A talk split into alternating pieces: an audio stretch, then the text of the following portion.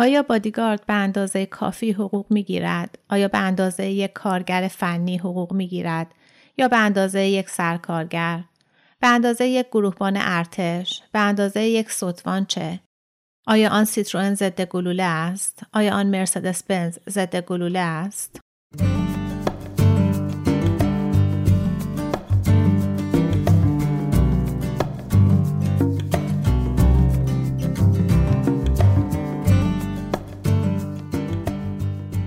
سلام.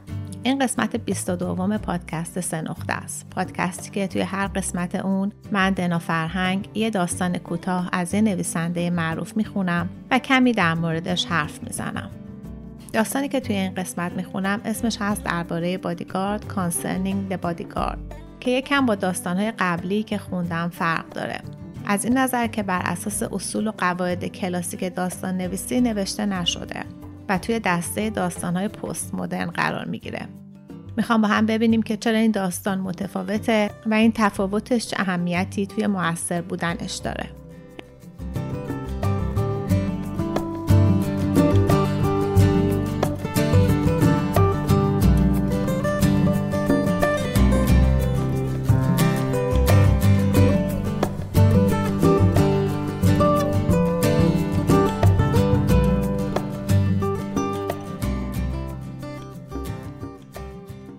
داستان نوشته دانلد بارتلمی داستان نویس آمریکاییه. بارتلمی متولد 1931 و توی دعه های 60 تا 80 میلادی از نویسنده های پیشرو و پیشگام ادبیات آمریکا بوده. شهرت بارتلمی بیشتر به خاطر داستانهای پست مدرنشه که لحن شوخ و بازیگوشانه ای دارن. بارتلمی چندان اعتنایی به اصول و قواعد پایه و اولیه تعریف شده برای داستان کوتاه نداشته و توی بیشتر داستاناش نوآوری می‌کرده و نویسنده خیلی تجربه گرایی بوده هم توی سبک و هم در انتخاب مضمون و هم توی ریتم و سرعت داستاناش. نه تنها هیچ نویسنده شبیه بارتلمی نیست هیچ کدوم از دوتا داستانهای خودش هم شبیه هم نیستن. بعضی از داستاناش انقدر غیر معمول هستن که فهمیدنشون راحت نیست. اما بیشتر داستاناش خیلی تفکر برانگیزن و شیوه داستانگوییش اونقدر غیر مستقیم و با اشاره و توی پرده از ابهامه که خیلی باید دقت کرد تا معنیشون رو فهمید و تنزشون رو درک کرد. بارتلمی به اصطلاح نویسنده جریان سازی بوده نویسنده نویسنده ها که خیلی خواستن شبیه اون بنویسن اما با اینکه نوشته هاش در ظاهر ساده هستن تقلید ازش به هیچ وجه راحت نیست و خیلی ها که خواستن این کارو بکنن نوشته هاشون چندان به درد بخور در نیامده. اما در حال شیوه متفاوت نوشتنش باعث شده که نویسنده های زیادی توی سبک های جدیدی تب آزمایی کنن و احساس کنن که می‌تونن هر جور خواستن بنویسن. داستان درباره بادیگارد همطور که اسمش میگه درباره زندگی روزمره و احوالات یه بادیگارد یا یه محافظ شخصیه و اتفاقاتی که برای اون میفته. مطابق روش معمول بارتلمی داستان کاملا نامتعارفه. نامتعارف بودن داستانم در نوع روایت کردنشه و اینکه تقریبا تمام داستان به شکل جمله های سوالی نوشته شده. سوالهایی بدون جواب درباره بادیگارد که توی داستان جوابی به سوالا داده نمیشه و خیلی هاشون هم جوابی لازم ندارن. اما در عین حال داستان یه ماجرایی داره و یه اتفاقاتی توش میافته و به خصوص اتفاق مهمی آخر داستان میافته. پس موقع شنیدن داستان دقت کنید که از لابلای سوالهایی که میشه ماجرای داستان رو بفهمید. یه نکته کلیدی هم که توجه بهش توی فهم داستان کمک می‌کنه چند جایی که به شامپاین اشاره میشه. من این داستان رو با ترجمه مهدی ابراهیمی می‌خونم که خودم هم یه کمی ویراستاریش کردم. داستان رو گوش کنید و بعد از شنیدن اون یکم بیشتر در موردش حرف می‌زنم.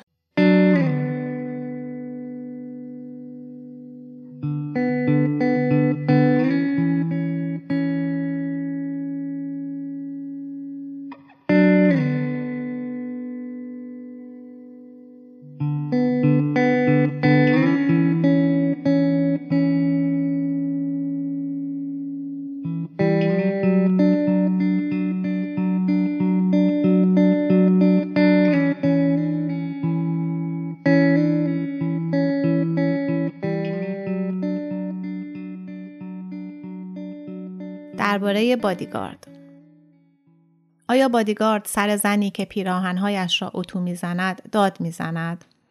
چه کسی یک سوختگی قهوه‌ای روی پیراهن زرد او انداخته است؟ پیراهنی که آنقدر گران از ایفسن لورن خریده بود. یک سوختگی قهوه‌ای بزرگ درست روی قلب. آیا فرد مورد محافظت بادیگارد وقتی که در سیتروئن نقره‌ای مات منتظر سبز شدن چراغند سر صحبت را با او باز می کند؟ با بادیگارد دوم که رانندگی می کند چطور؟ لحنش چطور است؟ آیا کارفرمای بادیگارد درباره زنان برونزه‌ای که در بولوار جمع شده اند نظر می دهد؟ درباره مردان جوان چطور؟ درباره ترافیک چه؟ آیا بادیگارد تا به حال با کارفرمایش یک بحث سیاسی جدی داشته است؟ آیا بادیگارد از حروف مخفف DIT وحشت دارد؟ آیا بادیگارد از حروف مخفف CND وحشت دارد؟ آیا بادیگارد امروز موقع مرخص خواهد شد تا فیلمی را که می‌خواهد ببیند؟ امانوئل دور دنیا اگر بادیگارد به موقع برای دیدن فیلم امانوئل دور دنیا مرخص شود آیا در صف خرید بلیط خواهد ماند آیا دانش آموزان هم در آن صف خواهند بود آیا بادیگارد از شعار 17 جوان را به خاطر بسپار وحشت دارد آیا بادیگارد از حروف کشیده و ترسناک که با رنگ سیاه روی این دیوار روی آن دیوار اسپری شده ترسیده است بادیگارد از کلاس چندم ترک تحصیل کرده است آیا بادیگارد به اندازه کافی حقوق می گیرد؟ به اندازه یک گروهبان ارتش؟ به اندازه یک سطفان چه؟ آیا آن سیتروئن ضد گلوله است؟ آیا آن مرسدس بنز ضد گلوله است؟ بیشترین سرعت مرسدس بنز چقدر است؟ به سرعت BMW می رسد؟ یا یک موتورسیکلت BMW یا چندین موتورسیکلت BMW؟ آیا بادیگارد مهم بودن کارفرمایش را با تعداد بادیگاردهایش می سنجد؟ آیا لازم است ماشین های دیگری پر از بادیگارد جلو و عقب ماشین کارفرمایش حرکت کنند؟ آیا گاهی اقدامات پیشگیرانه ویژه‌ای انجام می شود و در این مواقع بادیگارد خودش را قطره‌ای در دریای بادیگاردها احساس می کند؟ آیا در چنین مواقعی به وجد می آید؟ یا حتی آرزو می کند بادیگاردهای بیشتری حضور داشته باشند؟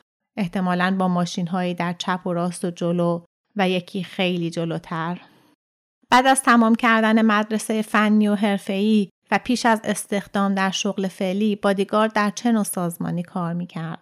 تا به حال به زندان افتاده است. به چه جرمی؟ آیا بادیگارد به کارفرمایش عادت کرده است؟ آیا بینشان احترام متقابل وجود دارد؟ آیا تحقیر متقابل وجود دارد؟ وقتی کارفرمایش چایی می‌خورد آیا به او نیز تعارف می‌کند؟ آبجو چطور؟ چه کسی حساب می‌کند؟ آیا بادیگارد می تواند چند مثال برای موفقیت شغلی بگوید؟ آیا قبلا هم مشتری دیگری داشته است؟ آیا بادیگارد جدیدی در گروه بادیگارد هاست؟ چرا؟ رضایت چقدر اهمیت دارد؟ به جز همان وظایف اصلی بادیگارد چه خدماتی به کارفرمایش می دهد؟ آیا خدماتی هست که هرگز نباید از او بخواهند انجام دهد؟ آیا گهگاه از او چنین خدماتی خواسته می شود؟ آیا او آن درخواست را رد می کند؟ آیا می تواند رد کند؟ آیا به جز دستمزد توافق شده انعامی هم می گیرد؟ چقدر؟ در چه مواقعی؟ یک میز خوب در رستوران برای کارفرمایش و مرد مهمی که با او مذاکره می کند. جلوتر از آن بین میز دو کارفرما و در یک میز برای چهار بادیگارد. بحث بین دو گروه بادیگاردها در چه سطحی است؟ درباره چه حرف می‌زنند؟ فوتبال، شاید بازی هلند و پرو، بازی که همهشان دیده اند. آیا حمله آن پرویی حرامزاده به دروازبان هلند پیت شیریورز را مرور می کنند؟ آیا راجع به تعویض شیریورز با یان یونگبلود شجاع و اتفاقات بعدش بحث می کنند؟ آیا بادیگارد به تفاوت کیفیت کت‌شلوار خودش و کارفرمایش توجه می کند؟ تفاوت کیفیت کفشهایشان چطور؟ در همه جای کشور در شهرهای بزرگ و شهرستانهای کوچک بطری های شامپاین خنک برای یک روز جشن برای یک روز خاص کنار گذاشته شده اند. آیا بادیگارد این را می داند؟ آیا بادیگارد از اینکه در اتاق کوچکش در کاله کاسپ بیدار شود، سیگار رویال بکشد، سپس از تخت خواب بیرون بیاید و پرده را کنار بزند و باز هم هشت نفر را ببیند که در ایستگاه اتوبوس با حالتی افسرده ایستاده اند خسته شده است. آیا به دیوار اتاق کوچک بادیگارد پستری از بروسلی با لباس سفید هست که پاهایش را در فلان حالت گذاشته و انگشتانش را به فلان حالت باز کرده است؟ آیا یک تسبیح از هسته های سیب از یک میخاویزان است؟ یا آینه ای که کنارش شروع به ترک خوردن و ورآمدن کرده و روی حاشیه سمت چپش یک عکس مات پولاروید چسبیده عکسی که در آن زنی با روسری آبی تیره و دو بچه لاغر با شلوار قرمز هستند. آیا یک شلوار آبی تیره و یک پیراهن آستین بلند سفید که قبلا یک بار پوشیده شده در کمد قهوه‌ای تیره آویزان است؟ آیا عکس رنگی زن جوان برهنه‌ای که از مجله ویر کنده شده داخل در کمد لباس چسبانده شده است؟ آیا یک بطری ویسکی لانگ جان در بالای یخچال کوچک زرد او هست؟ یک اجاق برقی دو شعله، یک گلدان سفالی با گیاهی پژمرده لب پنجره، یک نسخه کتاب آموزش تایچی نوشته بروس تگنر. آیا بادیگارد روزنامه حزب کارفرمایش را می‌خواند؟ آیا بادیگارد می‌داند کشورش با کدام بلوک در جنگ جهانی دوم هم پیمان بوده؟ در جنگ جهانی اول هم پیمان بوده؟ آیا بادیگارد می‌داند در حال حاضر بزرگترین شرکای تجاری کشورش کدامند؟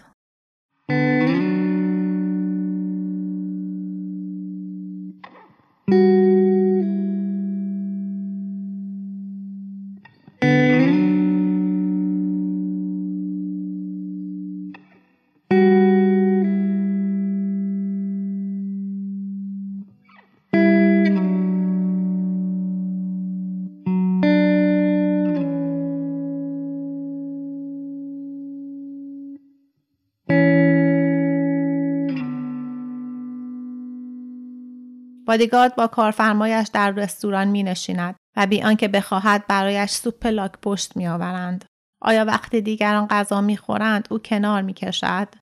چرا این آدم پوست و استخوانی کارفرمایش انقدر برای دنیا مهم است که باید شش بادیگارد داشته باشد دو نفر در هر شیفت با شیفت هایی که هر ساعت عوض می شوند شش بادیگارد در بالاترین سطح حرفه‌ای و در مواقعی نیروهای تکمیلی دو ماشین ضد گلوله، نارنجک های آماده و در دسترس زیر صندلی جلو.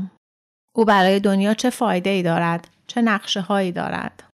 آیا سن بازنشستگی بادیگارد مثل شهروندان دیگر است؟ کمتر است؟ پنج و پنج؟ چهل و پنج؟ آیا حقوق بازنشستگی دارد؟ چقدر؟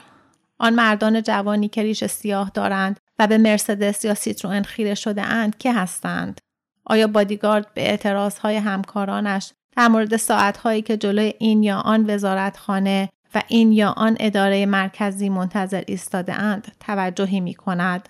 اعتراض به ساعتهایی که مقابل گلگیر مرسدس سپری کردند در حالی که کارفرمایشان پشت دیوارهای امن است. آیا شیشه های ماشین های سفارشی به اندازه کافی زخیم هستند؟ آیا همکاران بادیگارد قابل اعتمادند؟ آیا بادیگارد جدید قابل اعتماد است؟ آیا بادیگارد از زنان جوان خانواده های متشخص ترسیده است؟ زنان جوانی از خانواده های متشخص که خدا می داند در کیف های دستیشان چه دارند؟ آیا بادیگارد فکر می کند که شرایطش ناعادلانه است؟ آیا پسر بادیگارد که در شهری دور با مادرش زندگی می کند بادیگارد خواهد شد؟ وقتی بادیگارد پسر کارفرمایش را به مدرسه می‌برد مدرسه ای که همه بچه ها را بادیگارد ها میرسانند آیا سر راه جلوی یک مغازه میستد تا برای بچه یک هلو بخرد؟ آیا برای خودش هم یک هلو می‌خرد؟ اگر بادیگارد امتحان شود آیا توانایی خدمت دارد؟ آیا بادیگارد می‌داند کدام شرکت خارجی در مناقصه ساختن کارخانه بازیافت هسته کشورش برنده شده است؟ آیا بادیگارد می داند کدام قسمت از گزارش سالانه بانک ملی درباره وام ها دستکاری شده است؟ آیا بادیگارد می داند عفو عمومی ماه آوریل با دستگیری 60 نفر همزمان بوده؟ آیا بادیگارد می‌داند قانون جدید آزادی رسانه ها در ماه مه تنها یک حرکت تحریک آمیز بوده است؟ آیا بادیگارد مشتری ثابت یک رستوران به نام کروکودیل است؟ جایی پر از کمونیست های جوان، پر صدا و چاق؟ آیا او برای نشان دادن خشمش نوشیدنیش را واژگون می کند؟ کسی معنی رفتارش را می‌فهمد؟ آیا خیابان پر از مردانی است که روی پاهای چوبی راه می روند؟ مردانی که روی پاهای چوبی راه می روند و سه متر بالاتر از جمعیت ویراژ می دهند و روی سرهایشان عروسک از پرندگانی که با خمیر کاغذ درست شده اند گذاشتند. لباس های مشکی و قرمز پوشیده اند و پارچه نه متری را بالای سر جمعیت تکان می دهند و ادای تجاوز به زنان جوان را در می آورند که نماد کشورشان است. در مرسدس بنز بادیگارد و همکارش به صدها مرد و زن جوان و پیر خیره می شوند که اطراف مرسدس راه می روند. مرسدسی که منتظر سبز شدن چراغ است و مانند صخره در یک رودخانه است. در صندلی عقب کارفرما با تلفن صحبت می کند. سرش را بالا می گیرد و گوشی را می گذارد. مردمی که به ماشین فشار می آورند بیشمارند. خیلی زیادند. نمی شود پیش بینی کرد چه خواهند کرد. مصممند. بالاخره یک راه ماشین شتاب می گیرد. آیا این همان واقعی است که قرار است فردا صبح آن سطلهای زباله شهر، سطلهای زباله کل کشور پر از بطری های شامپاین شود؟ کدام بادیگارد مقصر است؟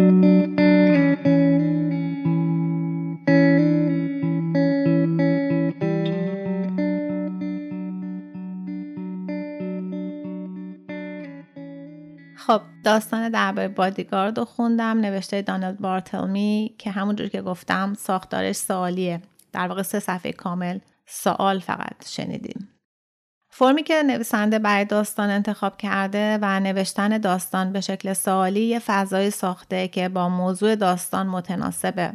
هنر و اهمیت داستانم توی همین فرم متفاوته و در عین حال فرمیه که متناسب با موضوع داستانه. موضوع داستان در واقع درباره سیاست و کودتا و تروره که موضوعی مرموز و مشکوک هستند و این روش سوال کردن داستان رو شبیه بازجویی کرده. ما هم مثل بادیگارد که داره از کار فرماش محافظت می‌کنه درست نمی‌دونیم که چه اتفاقی داره میفته و مثل بادیگارد باید حواسمون رو جمع کنیم و به دنیا با دید مشکوک نگاه کنیم تا جواب سوالا رو پیدا کنیم. سوالای داستان رو معلوم نیست کی می‌پرسه بعضیاشون انگار سوالای نویسنده هستن بعضیاشون شاید سوالای خود ما یا حتی سوالای بادیگارد توی داستان یه اشاره هایی به یه مکانهای خاص و یا چند تا حروف مخفف شده که برای ما خواننده فارسی زبان چندان معنی نمیده. به نظر میاد این اشاره ها به یه جاهایی توی بارسلونه و کارفرمای بادیگارد یه دیکتاتوری توی اسپانیاست. اما برای فهم داستان لازم نیست این نشونه ها رو کشف کنیم. در واقع اون فضای دیکتاتوری و سیاهی که داستان داره به تصویر می‌کشه می‌تونه هر جای دنیا باشه. ما می‌فهمیم که مرد محافظت بادیگارد که بعضی جاها بهش سوژه میگه شخص بسیار مهمی به نظر می‌رسه و یه خطر واقعی توی داستان تهدیدش می‌کنه و جامعه و مردم باهاش خسمانه برخورد می‌کنن و یه اتفاقی بر علیهش میفته. وسط های داستان می‌فهمیم که مردم شامپاینا رو گذاشتن سرد بشه. شامپاین رو معمولا موقع جشن و سرور باز می‌کنن. پس معلومه که مردم منتظر یه اتفاق خوشحال کننده هستن. به جز این دیگه چندان معلوم نیست که چه اتفاقی قراره بیفته. خود کودتا و یا قیام مردم و یا هرچی که هست با آدمایی که روی پاهای چوبی را میرن و فضای تهدیدآمیزی که با تکون دادن پرچم دور ماشین درست می‌کنن به تصویر کشیده میشه. این صحنه از معدود جاهای داستانه که داستان از شکل سوالیش در میاد و به شکل خبری نوشته میشه. انگار لازم بوده که به عنوان یک نقطه ثابت و مهم داستان جایی که اتفاق اصلی میفته یه فرقی با بقیه داستان داشته باشه. پایان بندی داستانم بطری های خالی شامپاین هستن که نشون میده که مردم اتفاقی رو که افتاده جشن گرفتن و به هدفشون رسیدن. اتفاقی که توی داستان میفته با این شامپاین نشون داده شده و اگه به اون توجه نکنیم قسمت زیادی از ماجرا رو از دست میدیم. اگه که یه نویسنده معمولی می‌خواست با قواعد عادی داستان نویسی این داستان رو بنویسه احتمالا یه اسمی برای بادیگارد میذاشت یه گذشته براش درست می‌کرد جزئیاتی از زندگیش به ما می‌گفت و ما میفهمیدیم که کارفرمای بادیگارد دیکتاتوری که مردم می‌خوان بر علیهش قیام کنن و نقطه اوجش هم جایی بود که بادیگارد توی محافظت از کارفرما شکست می‌خورد و مثلا شاید کودتا می‌شد. اما بارتلمی چند صفحه سوال نوشته و به خواننده داده تا خودشون از ماجرا سر در بیارن. در واقع اهمیت داستان هم توی همین کشف و شهودیه که خواننده موقع خوندن داستان می‌کنه و داستان رو به سطح دیگه می‌بره و لذت بخش می‌کنه وقتی که معنی اونو آدم بفهمه. در این حال خواننده می‌تونه به هر کدوم از این سوالا جواب نبده و کاملا جریان داستان رو عوض کنه. مثلا یکی از سوالا اینه که آیا بادیگارد از چند و چون ماجرایی که داره اتفاق میفته خبر داره؟ اگه جواب این سال آره باشه پس بادیگارد توی توطعه علیه کارفرماش دست داره اما اگه نباشه بادیگارد توی کارش شکست خورده و نتونسته درست از کارفرماش محافظت کنه و این دوتا برداشت کاملا مختلف از داستان می‌تونه باشه. خواننده هم توی کل داستان منتظر اتفاقی بیفته در حالی که می‌دونه که تمام وظیفه و مسئولیت بادیگارد اینه که اجازه نده اتفاقی بیفته و همه چی آروم باشه. اما واقعا نکته اصلی داستان چیه؟ آیا قراره که ما با بادیگارد همدردی کنیم خودمون رو جای اون بذاریم دنیا رو از دید اون ببینیم بادیگارد آدمایی هستن که معمولا توی حاشیه هستن و تا وقتی که همه چی مرتب و آروم باشه کسی بهشون توجه خاصی نمی‌کنه اما توی این داستان مرکز توجه زندگی کاری و کمی هم زندگی خصوصی یه بادیگارده به شکلی خیلی واقعی و با توجه به جزئیات غیر معمول از مارک پیرنی که میپوشه تا عکسی که به در کمدش می‌زنه تا سوپ لاک پشتی که براش میارن بدون اینکه خودش بخواد و غیره و زالک. بارتلمی به جزئیات زندگی و ویژگی های شغلی یه بادیگارد خیلی توجه کرده و با دقت اونا رو ثبت کرده. مثلا از اهمیت زخامت شیشه ماشین گفته، مدل ماشین رو گفته، تعداد بادیگاردها رو گفته، اسم رستورانی رو که میره و اینکه با جوانای کمونیست مشروب می‌خوره برامون تعریف کرده. از این نظر داستان روایت یه مرد و زندگیش و کسب و کارش که معمول نیست. لحن داستان هم یه کمی ابهام داره و هم یه کم کمدی و خنده دارم هست و ماهیت متناقضی به داستان میده. تناقض دیدن یه بادیگارد که قهرمان اصلی داستانه و کارش رو درست انجام نمیده و ما باید باش به عنوان قهرمان داستان همدردی کنیم در حالی که توی شادی مردمم از سرنگون شدن یه دیکتاتور می‌تونیم سهیم باشیم. در واقع باطلمی با نشون دادن دنیا به شکلی عجیب تر از معمول به ما فرصتی میده که دید و نظری رو که معمولا داریم کنار بذاریم و دنیا رو به یه شکل دیگه و از یه زاویه دید متفاوت ببینیم و کشف کنیم. دو تا نکته آخرم که مستقیما به داستان ربط نداره دوست دارم بگم. اول اینکه منبع این قسمت و به طور کلی ایده سه نقطه از پادکست داستانخانی مجله نیویورکره که مجریش دبرا تریسمن ویراستار نیویورکره. دبرا تریسمن از نویسنده های نیویورکر دعوت می‌کنه تا یه داستان از آرشیو نیویورکر انتخاب کنن و بخونن و با هم درباره داستان حرف می‌زنن. تا حالا چند تا نویسنده داستانهای بارتلمی رو انتخاب کردن که نشون میده محبوبیت و اهمیتش بین نویسنده ها چقدر زیاده. داستان درباره بادیگارد رو هم سلمان رشدی نویسنده انگلیسی هندی اصل برای این پادکست انتخاب کرد و خوند.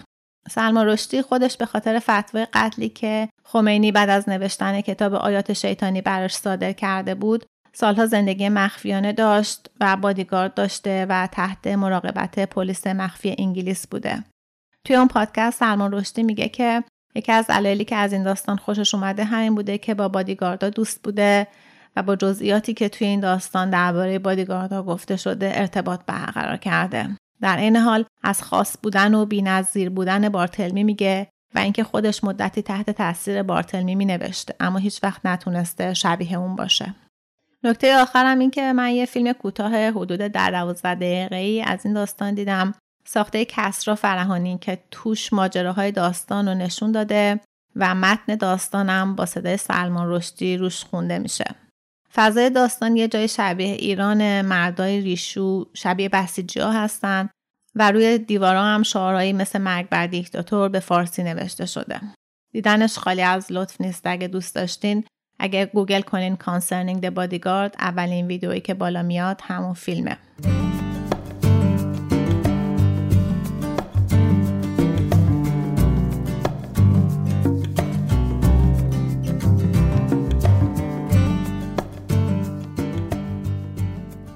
امیدوارم که از این داستان خوشتون اومده باشه و از شنیدنش لذت برده باشید. اگه که پادکست رو دوست دارید توی شبکه های اجتماعی دنبالش کنید و از شنیدن نظرات و پیشنهاداتتون خیلی خوشحال میشم. بیشترین لطفی هم که در حق من می‌تونید بکنید اینه که به کسایی که فکر می‌کنید اهل داستان هستن و دوست دارن همچین چیزی گوش کنن معرفیش کنید. تا یه فرصت دیگه و یه داستان دیگه خوش و سلامت باشین.